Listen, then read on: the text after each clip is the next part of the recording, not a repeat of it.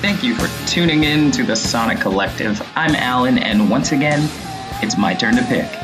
For the month of February 2020, I've chosen for us to review Van Halen's Diamond Certified eponymous debut album, Van Halen. Hailing from Pasadena, the band played a number of gigs in the mid 1970s, eventually catching the attention of two executives from Warner Brothers. They struck a deal, and Van Halen entered the studio in 1977, basically just taking their live shows and tracking it out uh, in studio over the course of a couple weeks to the cost of around 40 grand. Van Halen, the album, was released in February of 1978 and almost immediately began to burn up on the charts.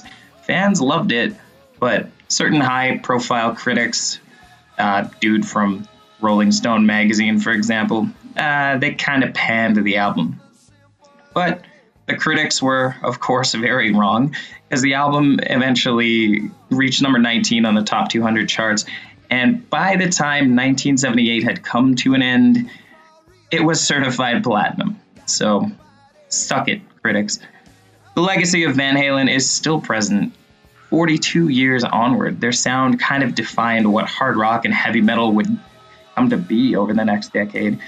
And the album spun off a bunch of pretty well known singles, including the uh, You Really Got Me, that, uh, that single, which was used in that sweet ass Nissan 300ZX commercial back in 1996.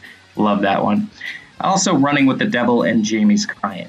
You probably heard these on the radio.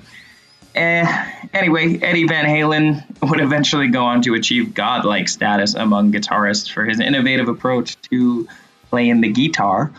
And David Lee Roth is definitely often praised for his stylish and bombastic, energetic frontman personality.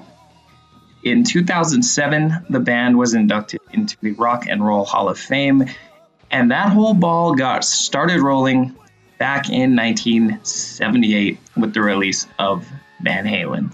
So let's dive in and see where it all began this month. Thanks for tuning in.